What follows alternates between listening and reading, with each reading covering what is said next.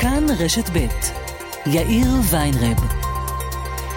כאן רשת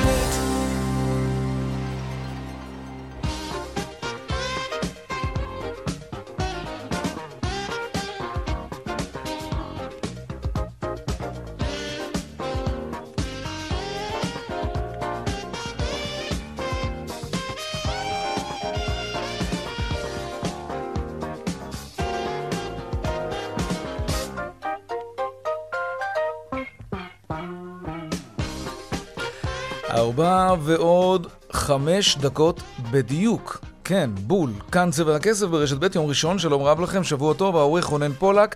בהפקה רחלי לוי, טכנאי השידור שלנו היום הוא דני רוקי, הדואר של צבע הכסף, אתם יודעים כסף, כרוכית, כאן.org.il. אני יאיר ויינרב, מעכשיו עד חמש, אנחנו מיד מתחילים.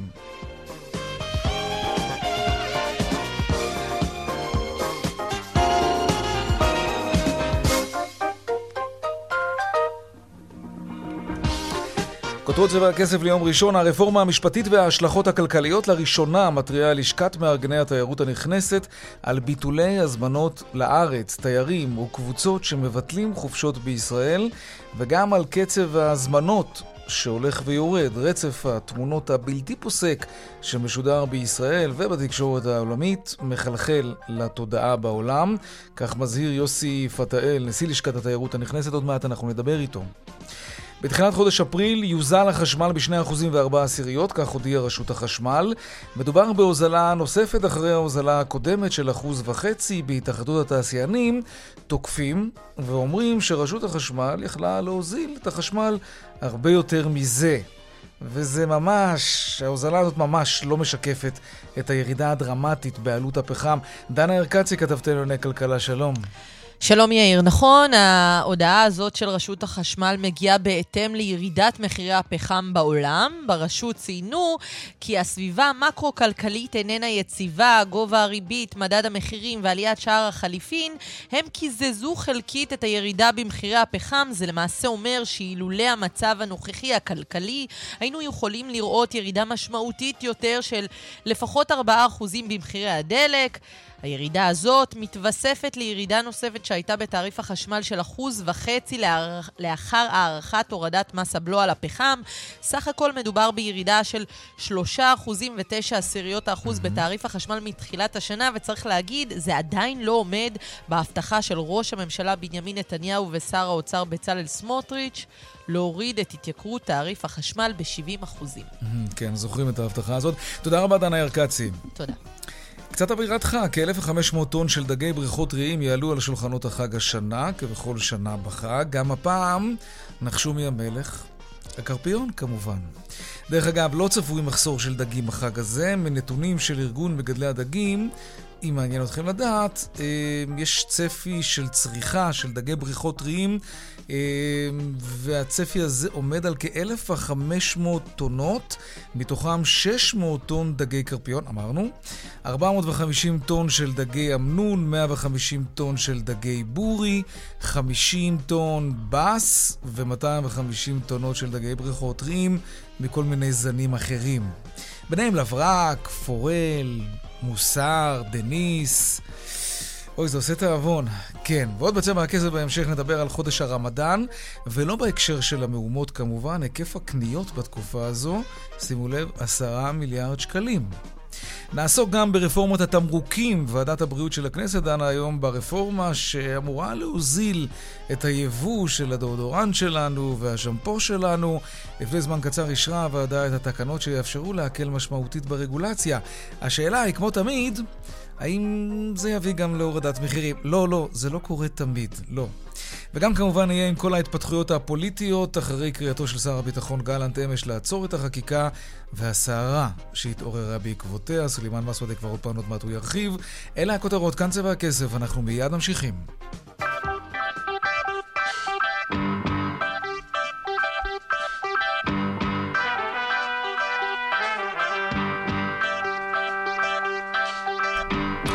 נפתח עם העניינים הפוליטיים. אה, נאומו של שר הביטחון גלנט אתמול, עדיין הנאום הזה מסעיר את המערכת. בליכוד סופרים אצבעות ומפעילים לחצים כדי לא לאבד חלילה מבחינתם את הרוב הדרוש לאישור המהפכה המשפטית שהוציאה חצי מדינה לרחובות. סולימאן מסעוד, כתבנו שלום. שלום, ערב טוב.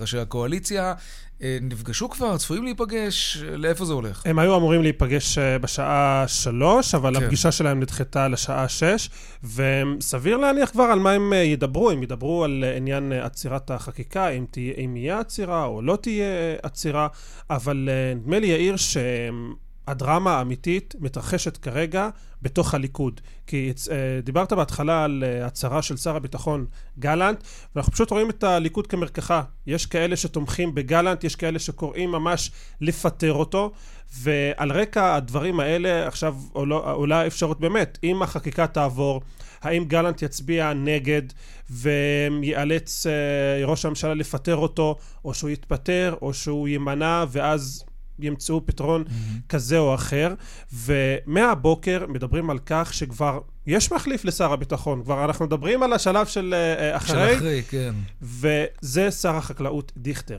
עכשיו, שר החקלאות דיכטר הוא uh, uh, פורסם בשבוע שעבר בישיבת uh, הליכוד בכנסת, uh, שהוא אמר, צריך לעצור את החקיקה, צריך להקפיא אותה, צריך לדחות אותה, הוא לא ממש התלהב בקידום החקיקה היום, אבל אחרי שכבר עלה השם שלו כמחליף פוטנציאלי של שר הביטחון, היום הוא מוציא הודעה לתקשורת והוא אומר, והוא כותב בין היתר, למען הסר ספק, עמדתי עודנה בעינה, הרפורמה במערכת המשפט הכרחית והיא תבוצע. הצבעתי בישיבת הסיעה בעד החוק ביחד עם חבריי, וכך גם אצביע בכנסת. אני מתואם בנושא עם ראש הממשלה נתניהו ושר המשפטים לוין. כך אומר uh, uh, דיכטר. אם תרצה, במידע כזו או אחרת, אם גלנט לא יהיה יותר בקומה ה-14 בקריה, יש כבר uh, uh, מחליף, אבל יש גם אנשים שעומדים מאחורי גלנט, לא בטוח שהם יצביעו נגד, אבל הליכוד באמת כמרקחה. כן, זה, זה ממש כמו סיפור מתח, אנחנו נמשיך לעקוב כמובן. אה, אנחנו נמשיך, נכון, נכון. כן. רצינו להמשיך גם עם מה שקורה היום בוועדה, כי באמת, במקביל, הוועד, ועדת חוק, חוקה ומשפט נמשכת. דיון החוק אה, שמשנה את הרכב הוועדה לבחירת אה, שופטים, וגם היום לא היה משעמם אה, באותה ועדה, כראות בין הקואליציה לאופוזיציה. בואו נשמע קטע קצר מה שהיה.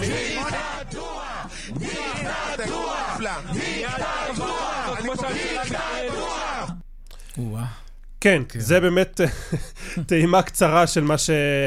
של מה שהיה שם, ובינתיים ההצבעות נמשכות. בינתיים ההצבעות באמת uh, נמשכות, כלומר uh, הקואליציה דוהרת, יכול היעד להיות... היעד הוא יום רביעי? היעד הוא יום רביעי, וסביר להניח שההצבעה תבוא למליאה כבר ביום רביעי. גם שם יהיו דיונים, פיליבסטרים וכולי, אבל שום דבר לא עוצר. לא עוצר את ובמקביל לזה יש דיונים גם בחוקים אחרים לא פחות חשובים לקואליציה, כמו למשל חוק התרומות והמתנות שיאפשר לנבחרי ציבור כמובן, בעיקר לראש הממשלה בנימין נתניהו לקבל תרומות על הליך משפטי ורפואי, וגם חוק דרעי 2 שיאפשר לדרעי, יושב ראש ש"ס, לחזור לישיבת, אה, לחזור לשולחן הממשלה. היום מתייצב המשנה ליועצת המשפטית לממשלה, עורך הדין אה, גיל לימון, ואומר את הדברים החריפים האלה נגד החוק הזה. הנה. הצעת חוק היסוד שמונחת לפני הוועדה עולה כדי שימוש לרעה בסמכות המכוננת של הכנסת. השינויים שהוכנסו בהצעת החוק במהלך הדיונים בה אינם מרפאים למרבה הצער את הפגמים הללו. ההפך הוא הנכון. הם מדגישים עד כמה מדובר בהצעת חוק פרסונלית שמיועדת להביא לכך שחבר הכנסת אריה דרעי ישוב לשולחן הממשלה למרות שתי הכרעות שיפוטיות. הצעת החוק יוצרת חור שחור נורמטיבי פשוטו כמשמעו. חור שחור פשוטו כן, כמשמעו. כן, דברים ברורים. סולימאן מסעודה, כתבנו, תודה רבה. תודה. על הסקירה הזאת. טוב, אנחנו ממשיכים עדיין באותו עניין, רק מהזווית היותר כלכלית. התיירנים בישראל מספרים שבימים האחרונים החלו תיירים מחו"ל לבטל את ההגעה שלהם לארץ. זה קורה בגלל ההפגנות ההמוניות והאווירה בישראל. הם רואים את זה בכלי התקשורת הבינלאומיים, וזה כנראה מוציא להם את החשק. שלום יוסי פתאל, נשיא לשכת מארגני תיירות נכנסת. שלום וברכה. מה עד כדי כך? אה, אנחנו, אין גל של ביטולים, יש טלפונים והתחלה של ביטולים, mm-hmm. ולא נמצא במהות כרגע, יש הרבה מאוד תיירים בארץ. החדשות בנושא, בנושאים הביטחוניים שכל הזמן מועצמים בחודש הרמדאן וההפגנות מעלים חששות. אה, קיבלנו ביטולים התחלנו לקבל לחודש יוני, וגם אנחנו חוששים לחורף. אנחנו עדיין לא חזרנו למה שהיה לפני הקורונה. כמה אנחנו רחוקים אגב ממה שהיה לפני הקורונה? נדמה לי שלפני הקורונה שברנו שיא בתיירות נכנסת, נכון? נכון. חמישה נכון, מיליון לא תיירים, חזרנו שאני טועה במספר, משהו כזה. ארבעה וחצי, ארבעה וחצי. היינו יכולים להגיע לחמישה. אה, אבל אנחנו עדיין לא שמה מבחינת היקפי התנועה. היינו אמורים, השנה הזאת הייתה צריכה להיות מעולה. כרגע אנחנו סוגרים עסקאות בערך חצי שנה מראש. בארץ כן. יש מספרי שיא יחסית, ואנשים רוצים לבוא, אבל אה, מודאגים ממה שרואים. תגיד, וזה, לא מה, בשבילנו- למה אבל אתם חושבים שזה קשור למה שקורה מהבחינה אה, הביטחונית או מהבחינה הפנימית? כי לא. אני מניח שביטולים יש כל הזמן, כן? גם, גם ישראלים לא, שטסים לא. לחו"ל מבטלים לפעמים, משהו קורה, אתה יודע. לא דומה, לא לא? דומה, לא דומה. קודם כל לא. אה, בחמש, שש שנים האחרונות, גם כשהיו תקופות מתח ביטחוניות, מנהרות בדרום או בצפון, הביקושים לא זזו. הפעם השילוב של האירועים הביטחוניים וההפגנות, זה הרבה זמן לא קיבלנו כאלה טלפונים, אה, רואים בזה אה, בעיה וחשש. ביום שישי אירחנו קבוצה של תיירים, אה, של סוכנים מצרפת. משרד התיירות מביא לכאן סוכנים ואנחנו עושים איתם פגישות עבודה בשביל להתחיל לעבוד במשותף. הם הגיעו לכאן עם המון חששות, הם היו כאן ואמרו אנחנו חוזרים ואומרים שאין בעיה. זאת אומרת, אין פרופורציה בכלל בין מה שקורה לבין איך שאנחנו נראים בחו"ל, ואולי אם לא בשבילנו, אז בשביל התיירים נעשה שלום בתוכנו, שיוכלו לבוא לכאן וישראלים לא יוכלו לנסוע לחו"ל, כי אם לא יהיו תיירים, לא יהיו מטוסים לישראלים. אבל רגע, אבל מה הפער בין מה שהם, מה, בין החששות שהם באו איתם לבין מה שהם חזרו איתם לצרפת? מה הם כבר חשבו שקורה כאן? תראה, אה, התמונות שיוצאות, אה, צרפת זה לא תמונה טובה, יש להם תמונות יותר קשות אפילו משלנו, כן? אה, התמונות שיוצאות מכאן של ההפגנות, תחשוב עליך כתייר שהיה צריך לנסוע למדינה, שאומרים חודש הרמדאן מתיחות גדולה, ויש חסימות ויום השיבושים וכולי, ואומרים הפגנות.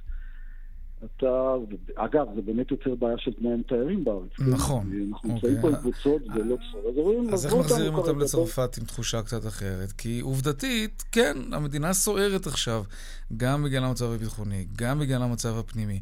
איך, איך, משו... איך מרככים את זה? כרגע אנחנו מבקשים ומציעים משרד התיירות, ואני חושב שיענו, זה להביא לכאן מובילי דעת קהל שיראו בעיניים ולא רק דרך הטלוויזיה והעיתונים.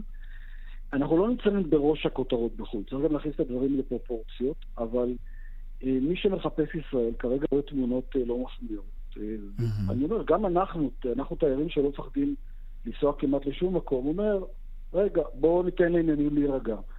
זה בהחלט טבעי. יש לנו הזמנות מאוד יפות ומאוד חזקות לחורף. אם זה ימשיך ככה, אה, זה ייפגע, והתיירות המאורגנת זו תיירות שמגיעה לפריפריה והיא צריכה את העבודה הזאת בחורף. אתה מדבר על אה, החורף? כבר על החורף? אנחנו מדברים על יוני, תראה, אי אפשר לבטל מעכשיו לעכשיו בתיירות נכנסת, כי הדברים מוזמנים חודשים מראש. כרגע התחלנו לקבל ביטולים ראשונים מחודש יוני ולסתיו חורף. אנחנו גם, אה, אה, אה, גם אם הדברים מחר מסתדרים, ביטולים שיהיו, לא יכול, אי אפשר להחזיר אותם מיד.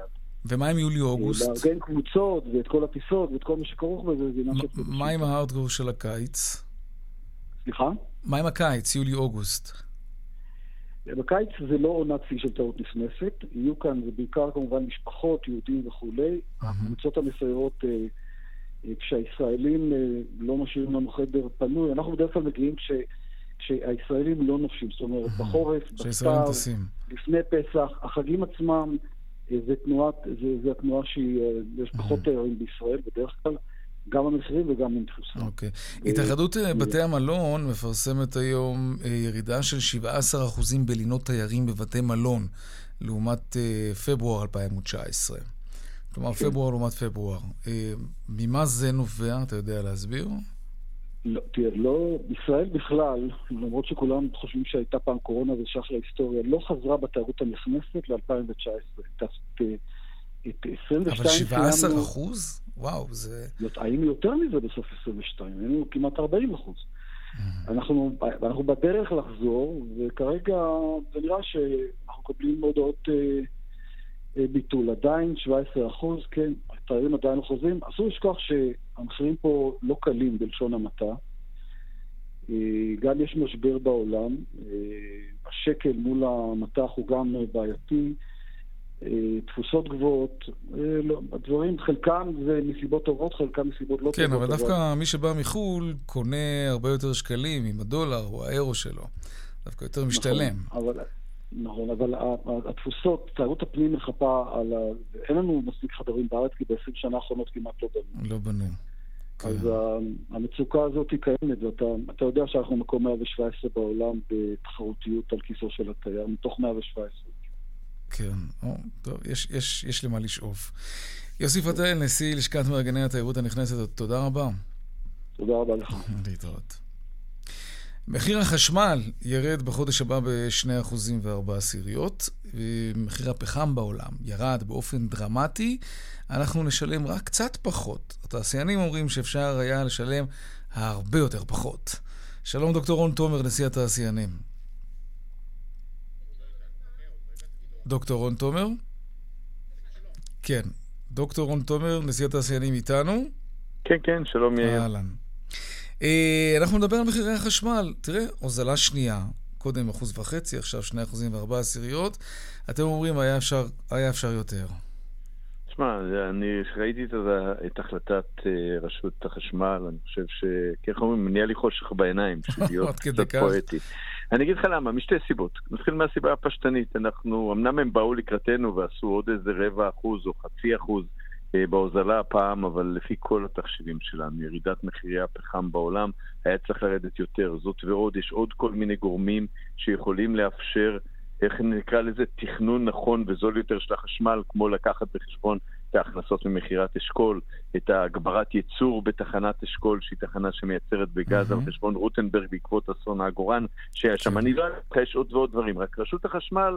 היא שמרנית, כי היא אומרת, אני לא רוצה חס וחלילה להיכנס לדפיציט. עכשיו, אני לא אומר שהיא צריכה להיות במרכאות פרועה. אני לא צריכה להיות שהיא תהיה, התחלתי פה הייתי מחשמלת. היא צריכה להיות זהירה, אבל זהירה במידה, ואם היא הייתה זהירה במידה, היא יכלה להוריד את המחירים יותר. הרי בכל עת, מה מיני, אם משהו קורה, אם מחיר הפחם קופץ עוד פעם, כמו שעשו באמצע השנה שעברה, הם יכולים להעלות מחדש את המחיר. אבל, אבל הם, הם לא הזהירות של הבינתיים אומרת שכולנו נשלם יותר. הם לא מדברים כל כך על זהירות, כמו שמדברים על זה שנכון, מחירי הפחם ירדו, אבל בשקלול עם שער החליפין והאינפלציה, וכמובן עליית שער הדולר שקיזזה את ירידת המחירים, אז הם אומרים, זה, זה, זה מה שיכולנו לתת עכשיו.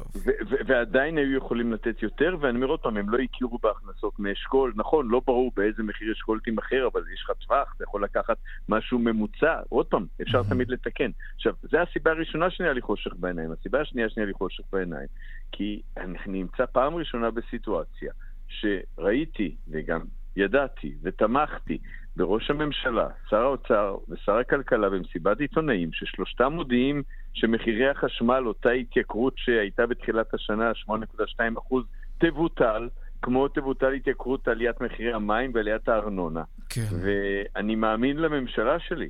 כן, אוקיי, בסדר, לא לקחתי גלולות תמימות, אבל עדיין אני מאמין לממשלה שלי, ובינתיים שום דבר לא קורה. עכשיו, אני בשיח רציף עם שר האוצר. אני יודע שמנסים שם ומתכוונים שם, אבל בסוף הבטחתם את זה לא לי אישית, הבטחתם את זה לכל הציבור, צרכנים הפרטיים, לעסקים, לכולם, וזה לא קורה. ואחרי זה מדברים על יוקר המחיה, ואחרי זה מדברים על היפר-אינפלציה, ואחרי זה כן. מדברים על עליית ריבית כי המדד עולה. אם רק היינו יכולים באמת להוריד את מחיר החשמל כמו שהם הבטיחו, וזה אפשרי, רק זה משפיע על המדד, גורם לאינפלציה כן, נמוכה יותר, פחות עליות ריבית.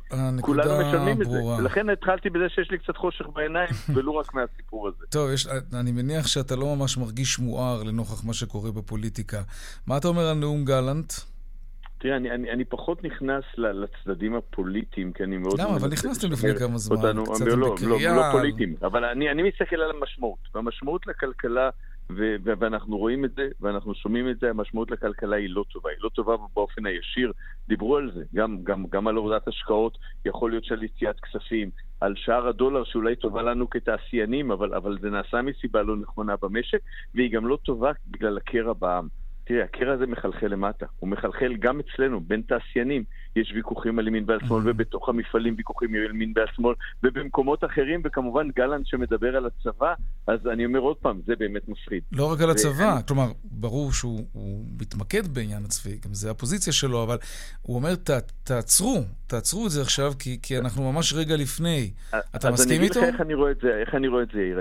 א' כל, אני, אני, אני מסכים שהאירוע הזה מלכתחילה נוהל לא נכון, ובין אם צריך רפורמה או לא צריך רפורמה, או רבע רפורמה, או חצי רפורמה, לא ככה עושים רפורמה. במיוחד לא כשאתה השלטון, במיוחד לא כשאתה קואליציה יציבה של 64 חברי כנסת, במיוחד לא כשאתה עושה שינוי כל כך מהותי. אתה לא עושה אותו כמו גנב בלילה, או כמו מישהו שמנצל הזדמנות, איזו פוזיציה, וישר חוטף אותה. אתם החזקים, אתם השלטון. תשדרו לעם הזה, שגם אם בסוף אתם תחליטו, ואפשר להתווכח כמה ניתן להח, להחליט במסגרת דמוקרטיה, לשנות דמוקרטיה, אבל אני לא רוצה עוד להיכנס לדיון הזה, אני מדבר בכלל על הדרך. תדברו עם העם, לדבר עם העם זה לדבר עם כל האנשים, זה לא להכריז מסיבת עיתונאים וכעבור חודשיים וחצי להיות בקריאה שנייה ושלישית, שזה נראה לנו כמו שנות נצח אם אנחנו מנסים לא. להסתכל אחורה, אבל, אבל זה כל כך מהיר. עכשיו, אם זה היה על אירוע פשוט, על מחירי חשמל, וואלה, הייתי אוהב את זה, לא אוהב את זה, זה מה יש. אבל זה אירוע מהותי, הוא מחלחל לכל המקומות, הוא פוגע במרקם החברתי שלי, שלנו, הוא כנראה פוגע גם במרקם הביטחוני שלנו, אני לא איש ביטחון, אבל אני, אני, אני מאמין גם לשעבר, ובמיוחד ששר כן, הביטחון היום אומר ברור. את זה. ואני עוד פעם אומר, מהמקום, על מה כל הריצה, מהמקום שאתה נמצא בוער. בו, מהמקום שאתה נמצא בו, מה אתה כן רואה? תראה, אני, אני אומר עוד פעם, אני, אני, אנחנו מרגישים את הפילוג ואת ה... לא, לא, עזוב, עזוב את זה, אני, show me the money, כמו שנקרא. האם יש לך פחות לקוחות היום? לא, לא, האם הקולגות שלך מספרים שמקבלים כתף קרה מהלקוחות שלהם בחו"ל? לא, לא, אני אגיד לך עוד פעם, אני לא יכול להגיד שלקוח ביטל לי הזמנה. או לקוח עשה דברים כאלה או אחרים, אבל כן מתחילות שאלות. וכשמתחילות שאלות אתה פתאום, הרי כשאני עובד מול... מה שואלים למשל? שואלים מה קורה, שואלים בסדר, כי זה מעניין, זה לאו דווקא נכון, אומר נכון, שמחר נכון, לא עושים עם רום תומר עסקים, אתה יודע, בגלל שהעבירו כמה חוקים.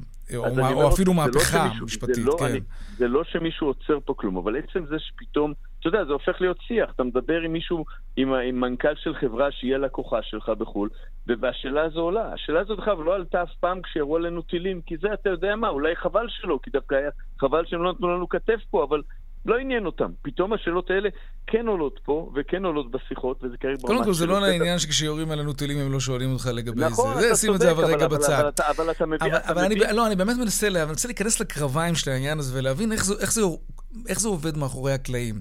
האם אתה מדמיין שאחד הלקוחות שלך, ברגע שהמהפכה המשפטית הזאת תאושר, האם, אתה חושש באמת שמישהו לא יעשה איתך עסקים בגלל זה?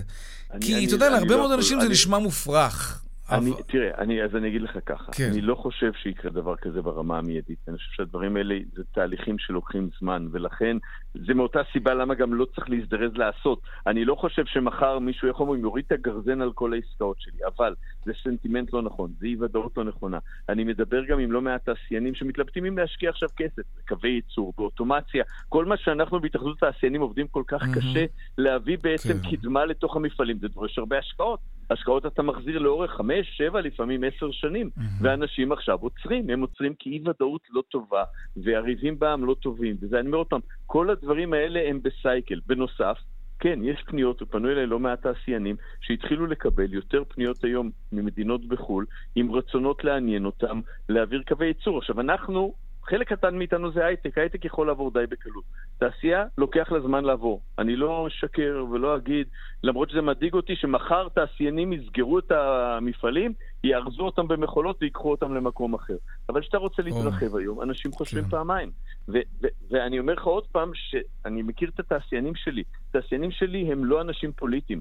הם בכלל מפולגים באופן מאוד הומוגני. ברור, הם צריכים להגן על הכסף שלהם, זה ברור. הפוליטית, אבל האי-ודאות כן. פוגעת בכולם, לא משנה אם הם אוהבים יותר את הרפורמה או פחות את הרפורמה. לכן אני אומר, הבעיה שלי כרגע היא עם הדרך. אם ישבו וידברו, ובסוף דרך אגב יש את מתווה הנשיא שאני חושב שהוא נקודת סיום, או לפחות לקראת נקודת סיום לא רעה, אפשר להגיע להסכמות ולייצר פה שקט ושלווה. דוקטור רון תומר, נשיא התעשיינים, תודה רבה לך על השיחה הזאת. תודה רבה. אנחנו נדליק את האור בסוף, יהיה בסדר. אמן. טוב, נראה מה קורה בכבישים. באיילון צפונה יש עומס תנועה ממחלף חולון וקיבוץ גלויות עד גלילות, ודרומה מרוקח עד לגוארדיה, בדרך 6 צפונה עמוס ממחלף רהט עד מחלף בית קמה, ומנשרים עד בן שמן, ומקסם עד ניצני עוז, ומבאקה עד מחלף עירון. לכיוון דרום יש עומס מנחשונים עד בן שמן, וממחלף מאחז עד בית קמה. דרך החוף צפונה עמוסה מגעש עד מחלף נתניה. עדכוני תנועה נוספים בכאן מוקד התנועה כוכבי 9550, אבל גם באתר של כאן וביישומון של כאן, הפסקת פרסומות, ומיד אנחנו חוזרים עם עוד צבע הכסף, נדבר על רפורמת התמרוקים, שבערך יוצאת לדרך, וגם, כן, נדבר גם על מזג האוויר לקראת הקיץ. מיד חוזרים. כאן גם צבע הכסף, 4 ועוד 34 דקות. עכשיו לרפורמת התמרוקים שהייתה אמורה להביא להוזלות דרמטיות של התמרוקים בישראל. אולי, אולי זה גם יביא. שלום דנה ארקצי, כתבתם לענייני כלכלה.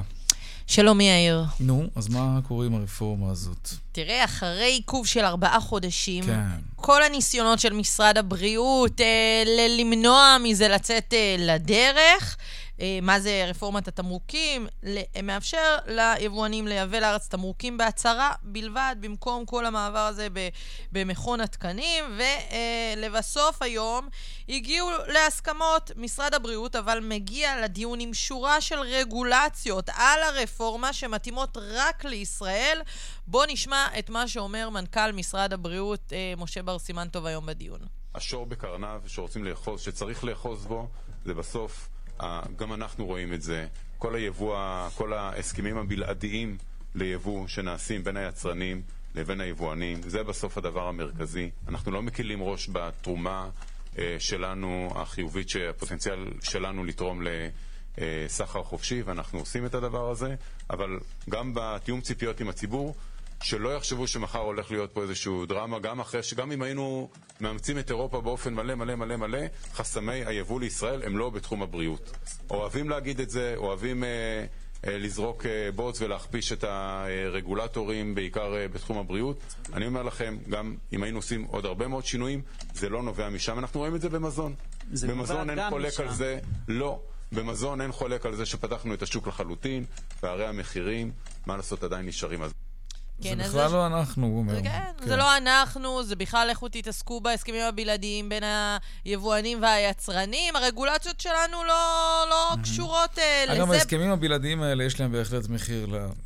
שאנחנו משלמים אותו. נכון, גם. ו, uh, ובוא נשמע את מה שעונה לו אמנון uh, מרחב, מנכ"ל משרד הכלכלה. הנה. להבנתנו, לא הונחה פה תשתית להחמרה מול אירופה. אני מציע לאשר את כל התקנות שאין עליהן מחלוקת, כדי שהאיום של כאוס בריאותי יוסר מהשולחן. אנחנו נמשוך וככל... כזה, בסדר, כי אה, אה, השיטה של הכל או לא כלום היא כדי להניח פה אקדח מעשן על כל הדברים האלה הם לא, אה, הם לא סכנה מיידית ומוחשית לבריאות הציבור. הם גם לא סכנה מיידית אז... ומוחשית ליוקר המחיה. כל רגולטור בא ומושך לכיוון שלו, אז התוצאה של יוקר המחיה לא מושגת.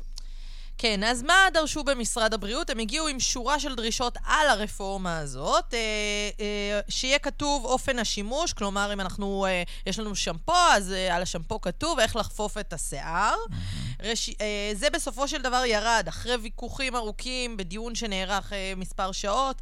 מה זאת אומרת ירד?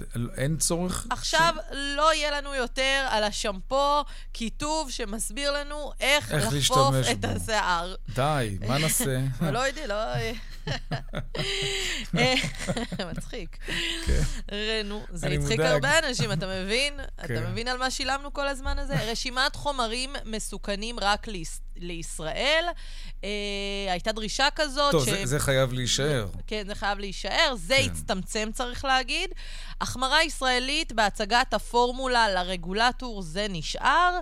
אזהרות ייחודיות על המוצר, זה הצטמצם, צריך להגיד. והייתה עוד דרישה שעל המוצר יהיה כתוב מאיזה מדינה, אה, אה, מדינה באיחוד האירופי mm-hmm. אה, אה, אה, המוצר הזה אה, מיוצר, וזה צריך להגיד שזה ירד, ויהיה רק כתוב... כתוב, האם זה אה, ממדינות האיחוד אה, האירופי. אה, במשרד הבריאות אומרים שהם שומרים על בריאות הציבור, כי הציבור הישראלי לא דומה בהתמודדות עם חומרים מסוימים כמו הציבור באירופה. במשרד הכלכלה טוענים שמדובר בשמרנות יתרה, וכל החרגה כזאת מדירה מוצרים מהשוק, וזה מעלה מחירים. וכן, עכשיו אנחנו נוכל אולי לדעת האם מה שבאמת מייקר את המוצרים, עכשיו שהרפורמה הזאת תיכנס לדרך, זה הרגולציה של משרד הבריאות, או... בעיקר ההסכמים הבלעדיים בין היבואנים ליצרנים, כמו שאמר משה בר סימנטוב, מנכ"ל משרד כן. הבריאות. דנה רקצי, תודה. תודה. טוב, עכשיו לעניין הבא שלנו. שלום ניר סתיו, מנהל השירות, השירות המטאורולוגי. מה שלומך? שלום רב.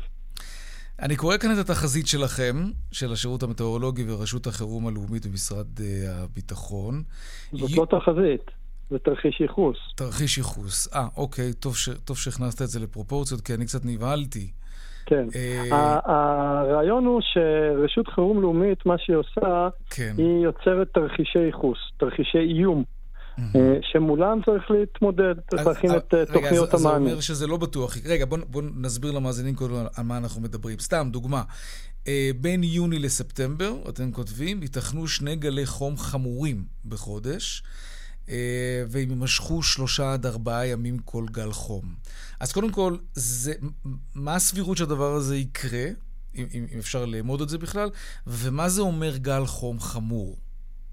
אז ככה, גל חום אה, זה רצף של ימים שהם חמים מהרגיל. אז אם, אם תחשוב על אה, אוגוסט אה, אופייני אצלנו, כן. עכשיו כש, כשגל חום, צריך להוסיף לזה עכשיו איזשהו פקטור של רצף של ימים שהם יותר חמים מהרגיל של, אה, של אוגוסט. זה, זה המשמעות של גל חום. חמסינים כאלה? כי ארבעה-חמישה ימים זה המשמעות של חמסין, עד כמה שאני זוכר שלמדתי אז בדרך כלל חמסין דווקא לא מופיע... לא? לא. חמסין okay. אוקיי. זה דווקא אה, אירוע שהוא בדרך כלל קצר. אופייני יותר לעונת הסתיו, אה, האוויר, סליחה. כן. אה, זה אירוע יום, יום אחד של, של אוויר חם והוא עובר. אה, האירועים האלה שקורים לנו בקיץ בדרך כלל, אלה אירועים מתמשכים, זה מצב שבו האוויר עומד, ומתחיל להיות עומס חום יותר ויותר כבד, וזה נמשך עוד יום ועוד יום ועוד יום, ו, אה, ו, ו, אה, וזה לא רק נמשך ביום, זה נמשך גם בלילה. עכשיו, הדברים האלה זה לא משהו חדש, אוקיי? זה, זה משהו שקורה לנו כמעט כל שנה, ומדי כמה שנים זה מאוד חזק. Mm-hmm. וכשזה מאוד חזק, אז זה גורם לכל מיני דברים מאוד לא בריאים. אה, דבר ראשון, זה גורם להרבה מאוד אשפוזים. אה, יש טענות שזה גורם לתמותה. אה, מבחינת הפיזיולוגיה האנושית, היא לא בנויה למצב שבו, כזה, שבו כן. אתה לא יכול להיפטר מה, מהחום. אבל כשאתם כותבים את זה, למה אתם בעצם מתכוונים? ש, ש, מה, מה הסיכוי שבאמת, אתה, אתם מדברים פה על ארבעה חודשים, בין יולי לספטמבר, על שני גלי חום כאלה בכל חודש. זה, זה, זה, זה שמונה אבל, גלים אבל, כאלה, זה, זה נשמע נורא. לא, לא, לא. מדובר פה על, על, על, אה, על זה שבמהלך קיץ מסוים, כן. אתה תקבל כמה גלי חום, לאו דווקא באותו חודש. אה, ובהחלט אנחנו ראינו את זה בשנים שעברו, זאת אומרת, זה לא משהו אה, חדש, אבל זה משהו שעכשיו הוא על השולחן, הוא מתואר בצורה מפורטת, ועכשיו כל אחד מהגופים שצריך להיערך, יש לו מול מה להיערך. Mm-hmm. אוקיי. תגיד, וזה, זה, זו תוצאה ישירה בעצם של התחממות כדור הארץ. זה, זה... ככל, תראה, בגדול גלי חום היו לנו, אה, אנחנו באזור חם. אז גלי חום היו לנו מאז ומעולם, אפילו במאה ה-19 שהיו פה מדידות, אה, אז, אז נמדדו פה גלי חום מאוד משמעותיים. על כמה מעלות אנחנו, אנחנו בהחלט, מדברים? תשמע, בירושלים, בעיר העתיקה, במאה ה-19, נמדדו מעל 40 מעלות יום אחרי יום. וואו. אה, זאת אומרת, היה שם, היה שם גל חום אה, אה, רציני ביותר. אבל, אבל אנחנו רואים שככל שאנחנו מתקדמים, השכיחות של גלי החום הולכת ועולה, mm-hmm. והעוצמה שלהם הולכת ועולה, וגם כל המודלים האקלימיים מראים לנו שזה לפתחנו. זאת אומרת, הדבר בהחלט נכון. זה אחד מהדברים שצריכים להיות ערוכים להם. אוקיי, מי צריך להיערך מעבר לזה שכל אחד צריך כמובן לשמור על עצמו ולדאוג לכך שהוא לא חלילה יתאשפז? אז לדוגמה, אבל נגיד חקלאות, כמה זה יכול להשפיע על אספקת המזון שלנו? אז, אז בוודאי שגל חום יכול uh, להזיק לחקלאות, אבל בואו נתחיל קודם כל עם, עם מי שעובד בחקלאות. כן. זאת אומרת, אחד מהדברים ש, שפוגעים בנושא של גל חום זה אנשים שעובדים בחוץ, עבודות פיזיות. אז מי ש, שמעסיק אנשים שעובדים בחוץ, בין אם זה חקלאים ואם זה פועלים זרים ואם זה מי שזה לא יהיה, אה, צריך לקחת בחשבון שבגל חום אתה משנה את צורת הפעילות. ברור. אתה דואג לא, לאוכלוסייה. לפעמים האוכלוסיות האלה זה אוכלוסיות שלא משכנים אותן בתוך uh, בתים ממוזגים וכן הלאה. זאת אומרת, יש פה עניין של איך אתה מקטין את התמותה ואת התחלואה מגל. ברור. ואיך חברת החשמל צריכה להיערך לדבר כזה? חברת חשמל, לדוגמה, זה אירוע, משום שצריכת החשמל קופצת כלפי מעלה בגל חום. אז אתה צריך להיות במצב שהקיבולת של, אה, של כל המערכת אה, מסוגלת להתמודד עם, ה, עם הגל חום. פה בהקשר הזה, החדירה של האנרגיה הסולארית היא דווקא בשורה טובה, משום שבקיץ אה, יש, ברוך השם, הרבה אנרגיה סולארית. אצלנו כמעט כל השנה. ניר סתיו, מנהל השירות המטאורולוגי, תודה רבה לך. בבקשה. ושלא נדע. להתראות. דיווחי תנועה.